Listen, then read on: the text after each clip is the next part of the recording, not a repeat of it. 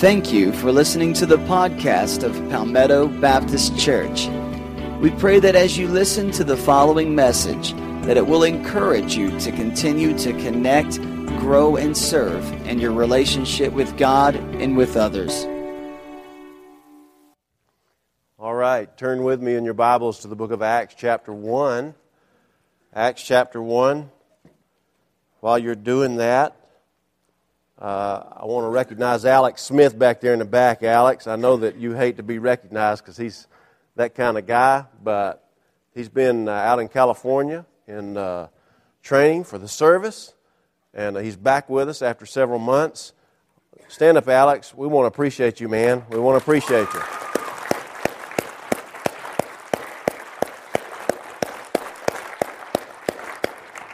Good to see you. We love you, and we've been praying for you, been on our prayer list. Doing church, the book of Acts is the story of the birth and the initial growth of the church. And the book of Acts provides for us a pattern by which we should do church. I'm going to read the first 11 verses of Acts chapter 1. In my former book, Theophilus, I wrote about all that Jesus began to do and to teach until the day he was taken up into heaven, after giving instructions through the Holy Spirit to the apostles he had chosen. After his suffering, he presented himself to them and gave many convincing proofs that he was alive. He appeared to them over a period of 40 days and spoke about the kingdom of God. On one occasion, while he was eating with them, he gave them this command Do not leave Jerusalem, but wait for the gift my Father promised, which you have heard me speak about. For John baptized with water, but in a few days you will be baptized with the Holy Spirit. Then they gathered around him and asked him, Lord, are you at this time going to restore the kingdom to Israel? He said to them, It is not for you to know the times or dates the Father has set by his own authority. But you will receive power when the Holy Spirit comes on you, and you will be my witnesses in Jerusalem and in all Judea and Samaria and to the ends of the earth. After he said this, he was taken up before their very eyes, and a cloud hid him from their sight. They were looking intently up into the sky as he was going, when suddenly two men dressed in white stood beside them. Men of Galilee, they said, why do you stand here looking into the sky? This same Jesus, who has been taken from you into heaven, will come back in the same way you have seen him go into heaven. Let's pray. Our Father, we're thankful for the reading of your word. And Lord, we're thankful for the, the principles, the truths that are your word that we can apply to our lives, to our churches, to our families, to our own uh, quest of following you. And we thank you that each week as we come here to this place, we feast from your Holy Spirit in worship and in the Word and in response to all that you're saying to us through these services. Lord, we pray that you would do that exact same thing again today. Lord, I come believing that you want to do a work in someone's life here in this service.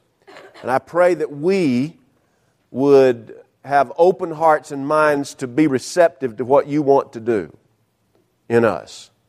What you want to do in and through us is never easy. It's always challenging, it always stretches us.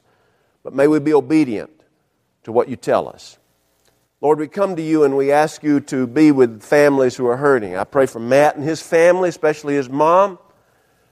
Lord, uh, over the loss of this dear sister, Lord, I pray that you would give him travel safety as he uh, flies up to West Virginia uh, after the service today to be with his family during this tragic time.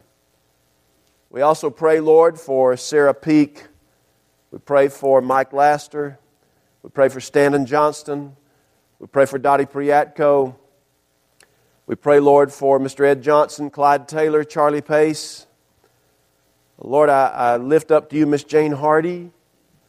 I pray, Lord, for uh, Olivia Weimer. I pray for Riley Peak. I pray for families who are hurting. I pray for Miss Joan Cordell. And Lord, I, I just uh, thank you for the privilege of prayer. Now speak to us through your word. In Jesus' name, amen. The book of Acts provides an orderly account of the birth and the initial growth of the Christian church. It is, uh, and it is a story that, that begins by the writer of Luke right after the resurrection of our Lord and Savior Jesus Christ. The book of Luke was written by a physician named Luke. Luke was the only Gentile Christian writer in the New Testament. All the rest of the writers in the New Testament were uh, Jewish writers. And no, it's not Luke Skywalker, and no, it's not Luke Bryan, and no, it's not Cool Hand Luke. Luke was a Gentile. He was Greek. That means he was non Jewish. He wrote uh, the majority of the New Testament. Now, the Apostle Paul wrote the most books of the New Testament. But if you take in sheer volume the amount uh, that Luke wrote when he wrote, wrote, both the Gospel of Luke and the book of Acts, uh, you find that, that those two books combined make up more of the New Testament than any other writer uh, provided us. So, Luke is a very important person in regards to the New Testament. He wrote to this weird person named Theophilus. We don't hear anything else about Theophilus except in the Gospel of Luke, the opening verses of chapter 1, and in the book of Acts, the opening verses also to chapter 1. And we don't know exactly who this Theophilus was. He may have been a Roman official, he may have been uh, a government court uh, official, or the name Theophilus means a lover of God. And so it could have been that Luke was writing to all people who are lovers of the one true God. And so Luke is writing to us and, and in the book of Acts, and, and the book of Acts is a very important book. We need to really pay attention to what is occurring here in the book of Acts for a number of reasons. First of all, uh, the Gospel of Luke and the book of Acts make up over one fourth of the entire New Testament. 25% of the New Testament is made up with Luke and Acts. By that, mere, that, that um, mere percentage, we should know that uh, what Luke is writing here is very important. Second, the book of Acts explains something that we would need to know. He explains the radical change in the disciples. When we leave the Gospels, they are moping around. They're having, they're asking questions. They act like they don't really know what to do. And then all of a sudden you get to the letters and you find these same disciples, they are empowered. They write letters. Their lives have changed. The book of Acts explains to us why their lives changed. And for that reason, the book of Acts is important. Third, Acts is important because it's the only book in the New Testament that fills the gap between the Gospels and the letters. There's so much that we would be at a loss to explain and understand if we did not have the book of Acts as that transitional book between the Gospels that tell the story of Jesus and the letters that reveal different churches that existed and how they existed. The book of Acts describes the transition of the gospel from a largely Jewish context to a Gentile context. When we leave the Gospels, the uh, Christian faith is very small and it's very Jewish. But when we get to the epistles, what we find is that all of a sudden the majority of the people who are Christians are not Jewish, they're Gentile. Well, how does that come about? Well, the book of Acts explains that transition from a, a, a mainly Jewish gospel to a gospel to the Gentiles as well as the Jews, and how the Christian faith went from mostly Jewish to predominantly Gentile. The book of Acts is also important because it tells us where the Apostle Paul came from. Can you imagine? We read Matthew, Mark, Luke, and John, which never mentions Paul, not once. And then let's say you didn't have the book of Acts, and the first thing you go to after the Gospel of John is Paul's letter to the Romans. And you're thinking, Paul? Who in the world is Paul? Where did Paul come from? Well, the book of Acts explains to us where the Apostle Paul came from. As you know, he was a terrorist. He, he uh, obtained letters of authority to kill Christians and to uh, conspire to kill Christians, to destroy churches. And yet, uh, God got a hold of him, changed his life. He became a Christian and went from being the worst terrorist the church ever saw to the greatest missionary the church has ever produced. And so the book of Acts is very important for those and several other reasons. But I want us to look at the book of Acts over the next several weeks uh, because in the book of Acts there is a pattern that shows us how to do church. If you were to uh, look at mainstream culture today and ask the question, what is church supposed to look like? Many people would say, well, it's supposed to look like uh, uh, the most successful churches around. They got these big crowds and they've got uh, they've got lights and cameras, and, and they've got strobes, and they've got fog, and they've got smoke, and they've got fireworks, and they have professional uh, musicians, and they have sensational, motivational speakers, and that's what the church is supposed to be like. Somebody else might say, well, it's, it's, a, it's a, a brick building, or a building with a steeple, or a, a building that has stained glass and arched windows. What does the church really look like? Well, the book of Acts describes for us what the church ought to look like, and it doesn't look much like anything we see today. And so, the best thing we could do is, is dive into the book of Acts and see what the church really looked like then, what it should look like today, and devote ourselves fully to the kind of church that Christ has laid out in the New Testament. I want to point out some things that these verses in the opening chapter of Acts tell us about church. First, I want you to note that when we do church, Luke says we are continuing the work of Jesus. Verse 1 says this says, In my former book, Theophilus, now that former book is the Gospel of Luke. In my first book, Luke, I wrote about all that Jesus, get this, began to do. Notice that he didn't say, I wrote about everything that Jesus did, and it's done, it's finished, it's over. That's not what he said. He says, In my former book, I wrote about all that Jesus began to do and teach until the day he was taken up into heaven after giving instructions through the Holy Spirit to the apostles he had chosen. Luke was what Jesus began to do. The book of Acts is what Jesus continued to do, and he continued to do it by the power of the Holy Spirit through, here it is, the church. And so when you and I do church, the worship, the preaching, the witnessing, the fellowship, the ministry, the caregiving, when we do church, we are continuing the work of Jesus. A better way to put it is Jesus is continuing his work through us. You see, Jesus is not done. He's still working, but what he does today, he does through you. When we do church, we are continuing the work of Jesus. Second, doing church insists that we avoid necessary, unnecessary distractions. You see, the tendency in all of us when we are called out to do church by the Lord Jesus, the tendency in us is to get distracted away from doing what He wants us to do. This was also true of the early disciples. Notice verse 6. Then they gathered around him and asked him, Lord, are you at this time going to restore the kingdom to Israel?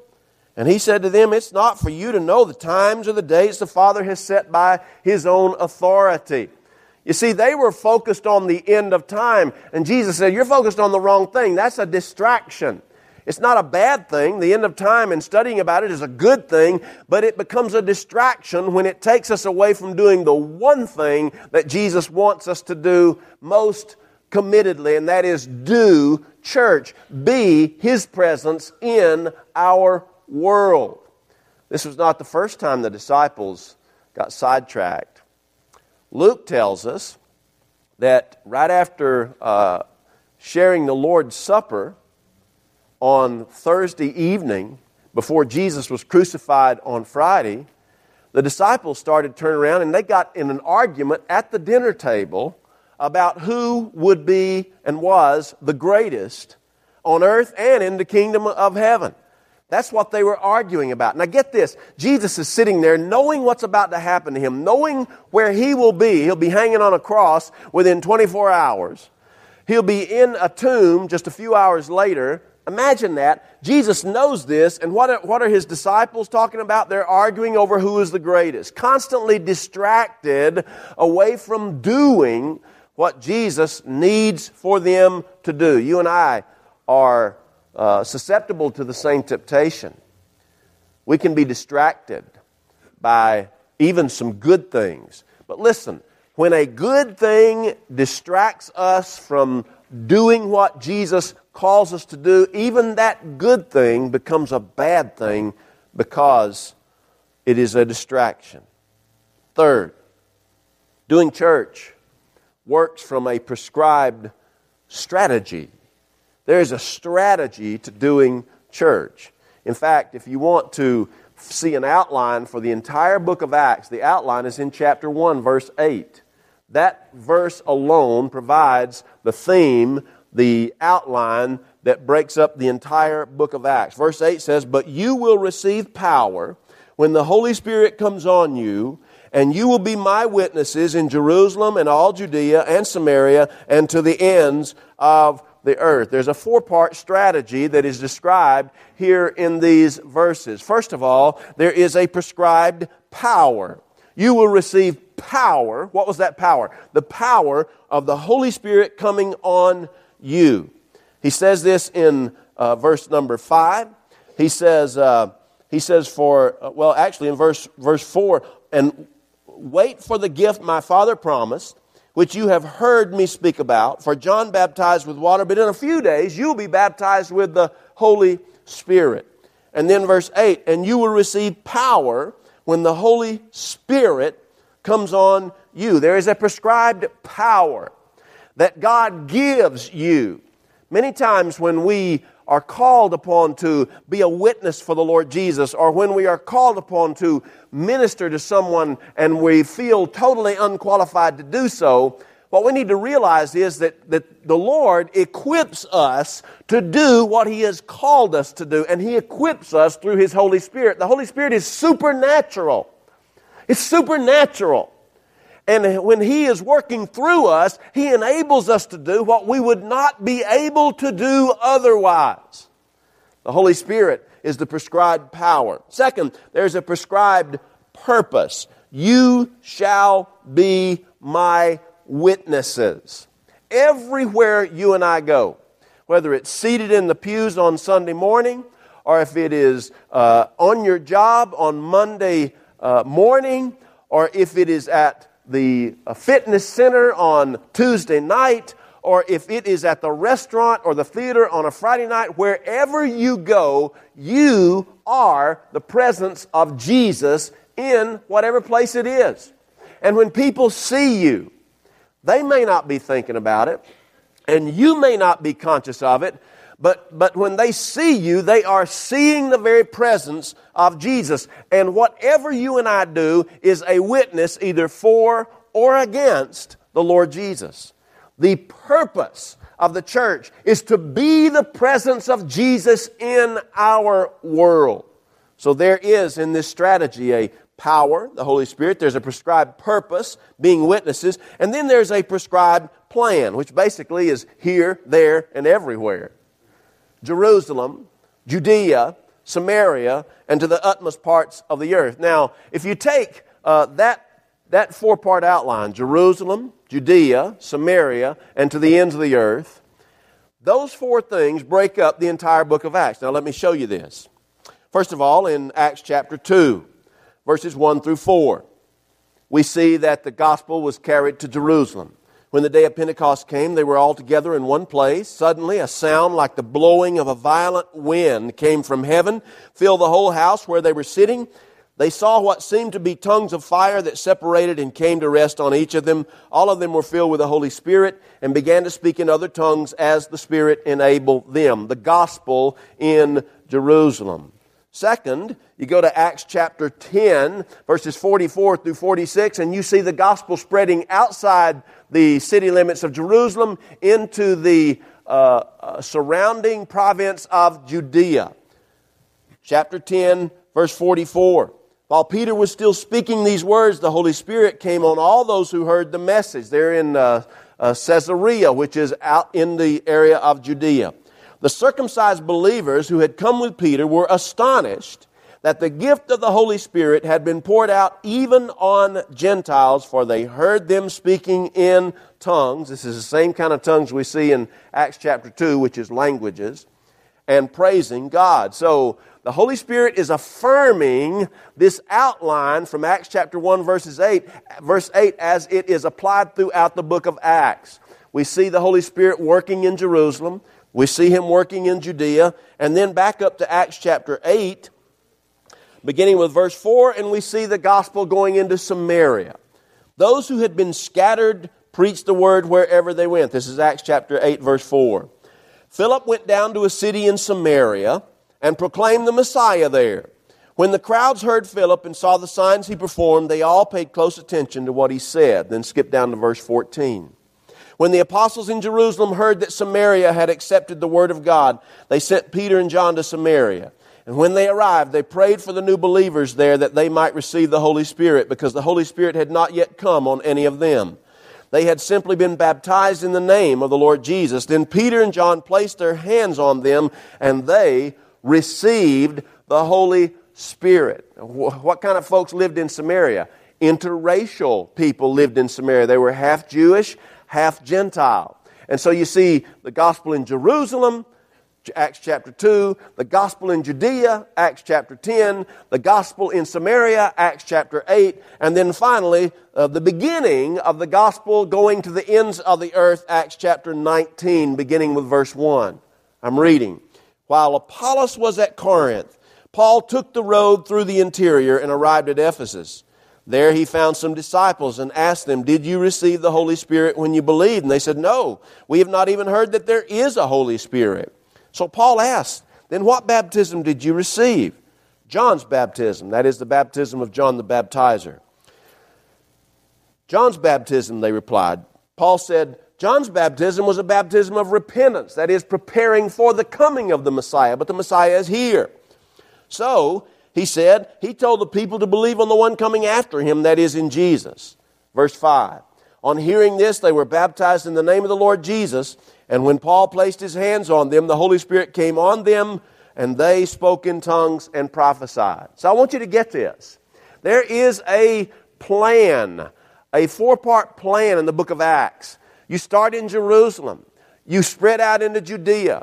You go up to Samaria where there are folks not like you. And then you, we are called to go to the ends of the earth. Now, what are we supposed to do? We're supposed to do one, and when we get all that, then go to the, then go to Judea, and when we get all that, then go to Samaria, and when we get all that, then go to the ends of the earth. No, this was all happening all at the same time in the same sequence. And so, what God wants us to do as a church is to be the presence of Jesus in our Jerusalem, Palmetto, Sharpsburg, Peachtree City, Newnan. And then He wants us to be the presence of Christ in the state of Georgia and in the southeast, which is our Judea. And then he wants us to be the presence of Christ in Samaria to people who don't look like we do, who may not believe what we believe, who may not speak the same language we speak, who may not be anything like we are, uh, who may be considered as the downcast and the outcast of society. Yes, God has given us the responsibility to be the presence of Jesus to them as well. And then, we are to be the presence of Jesus to the ends of the earth. We are to pray for our missionaries. We are to give to support them. And we are to be among them. All those three things we are to be a part of. The book of Acts, in Acts chapter 1, verse 8, and then uh, throughout the book of Acts, we see this, this four part progression, this four part sequence that we are to follow Jerusalem, Judea, Samaria, and to the ends of the earth. So there is a prescribed power, and there is a prescribed uh, uh, pattern, plan, and then there's a prescribed period. When are we supposed to do this? When are we supposed to do this?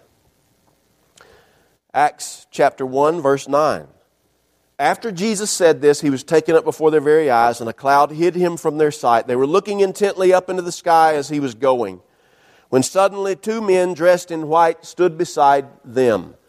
Men of Galilee, they said. Now listen to this question Why do you stand here looking into the sky? Why are you standing there?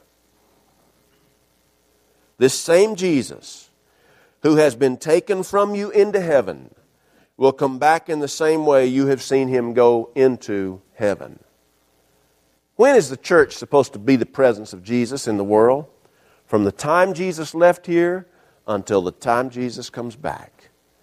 From the time that you become a Christian until the time you die, you are called to be the presence of the Lord Jesus in your world. That is doing church.